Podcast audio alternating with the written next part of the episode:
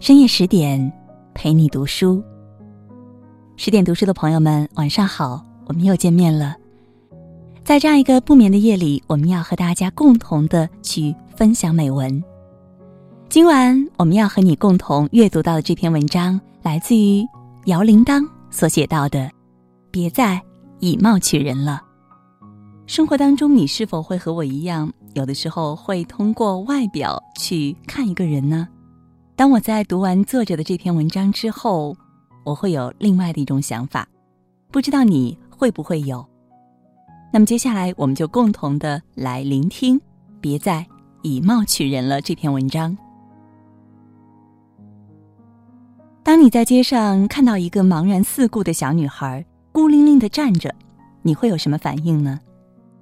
会上去试图帮助她，还是冷漠的路过呢？联合国儿童基金会最近的一个视频，让人忍不住思考人性。视频里可以看到，当落单的小女孩衣着整洁、容貌美丽，就会有无数人来询问她是否需要帮忙；而当她经过化妆处理，变得衣衫褴褛、满脸污糟，来来往往的人群就对她。视若无睹。场景换到餐厅，结果更加残忍。穿着考究的小姑娘招人怜悯，甚至有人忍不住把她搂入怀中。当她一身污秽，别人都避之唯恐不及，甚至还有人呼叫老板赶她出去。这个小模特明显从来没有受过这种糟糕待遇，伤心的跑出餐厅，一度导致。节目中断，不同装扮带来截然不同的待遇。原来世界上以貌取人的人，比我们想象中更多。一开始看到这样差异化的视频，每个人都会愤怒，但是细想一下，却又很正常。为什么呢？以貌取人本来就是人性啊。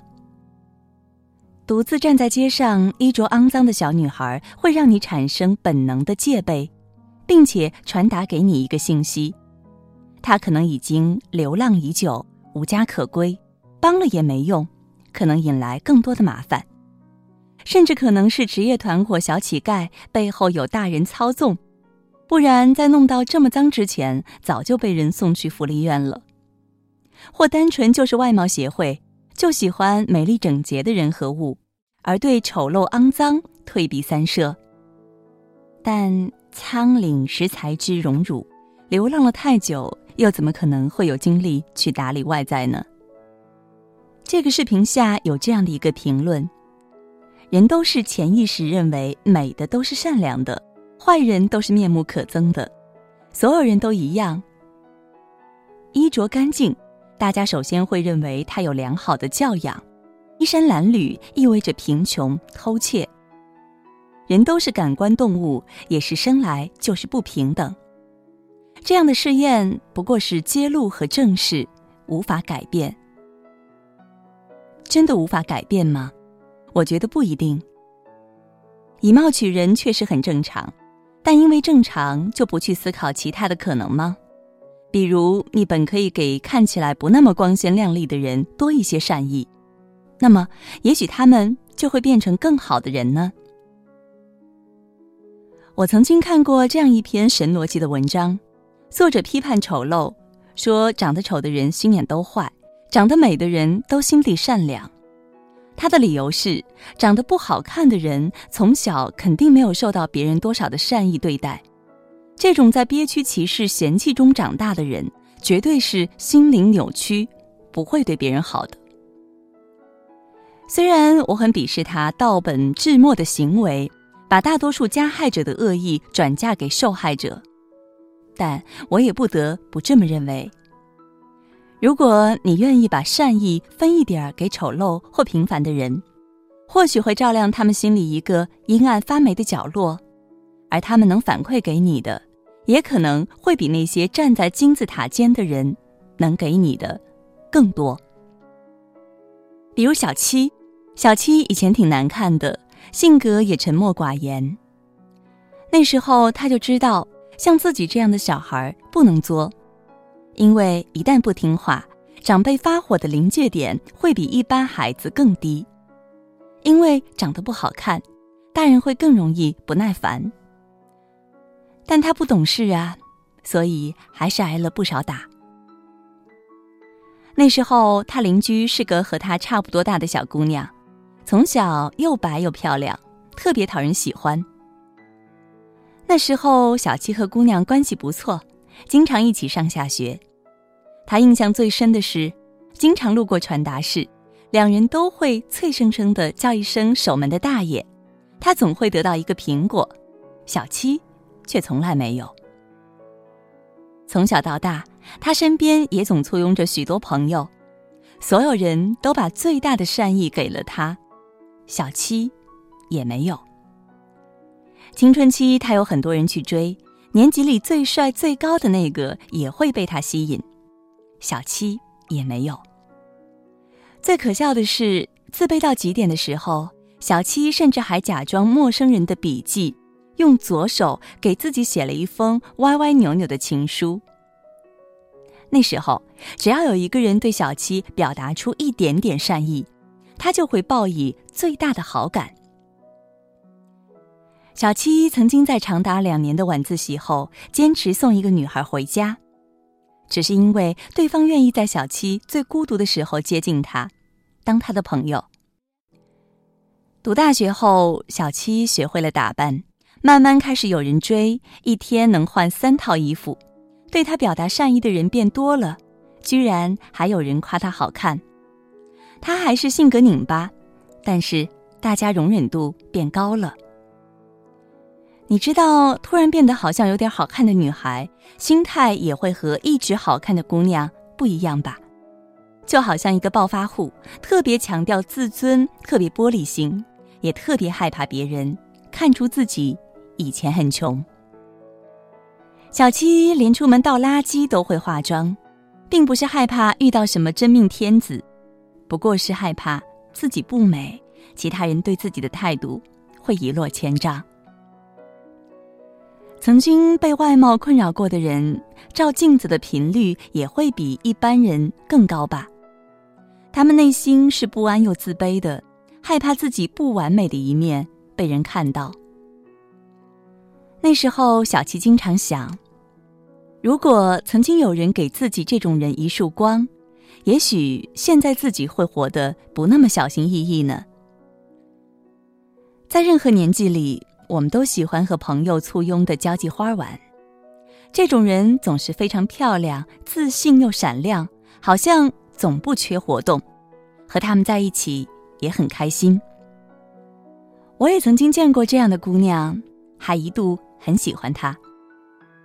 但有一次，我无意中听到她和最好的闺蜜吵架后，这样评价对方：“她不过是我的玩伴之一，撕了就撕了，我并不缺朋友。”事实确实是这样，但让人听了心里很不好受。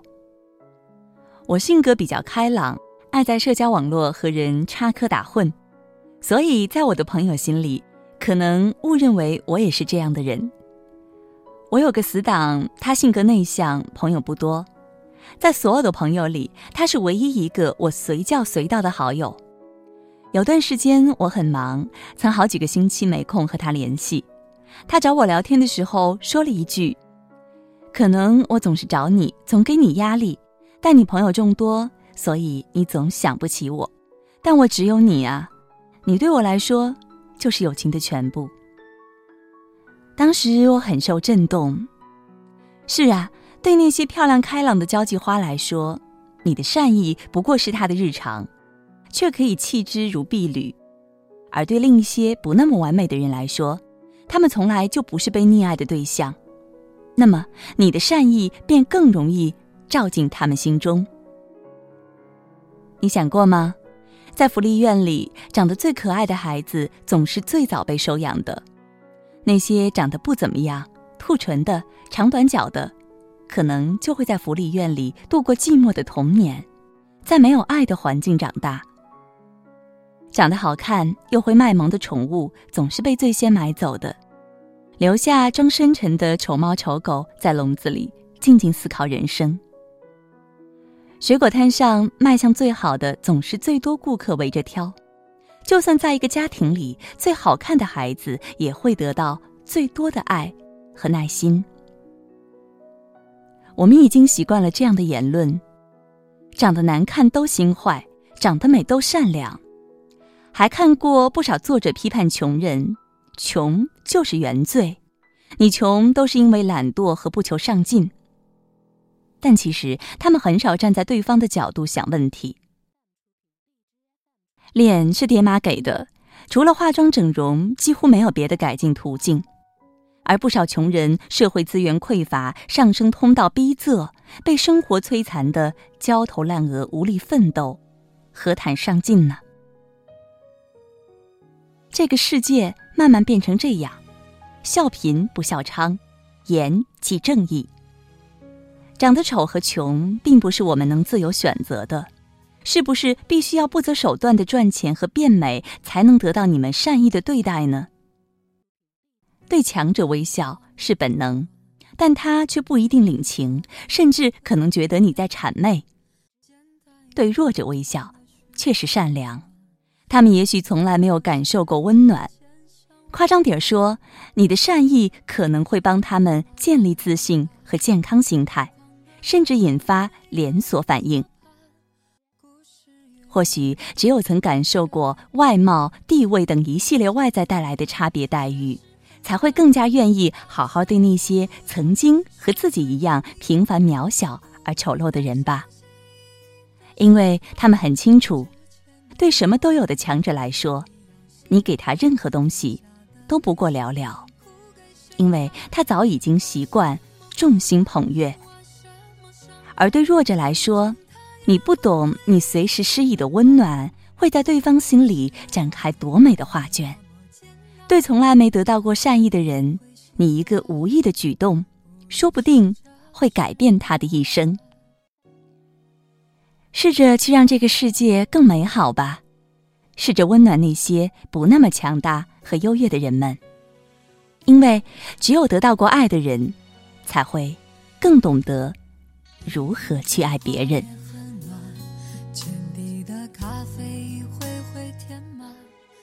今晚我们和大家共同分享到的这篇文章，来自于长沙媒体人、非典型女性主义写手、射手座的女生姚铃铛所带来的。别再以貌取人了。如果你曾经看一个人也是看外表的话，那么读完这篇文章，你会有怎样的感受呢？如果你喜欢这篇文章，也欢迎大家在文章的底部给我们点赞或者留言。更多美文也请大家关注微信公众号“十点读书”。如果有缘，在某一个深夜的十点，我们依然会在这里重逢。祝你每晚好梦。什么伤感？反正他也不会一起分担。不过是夜晚没那么艰难。竟然会心酸，不如学着释然。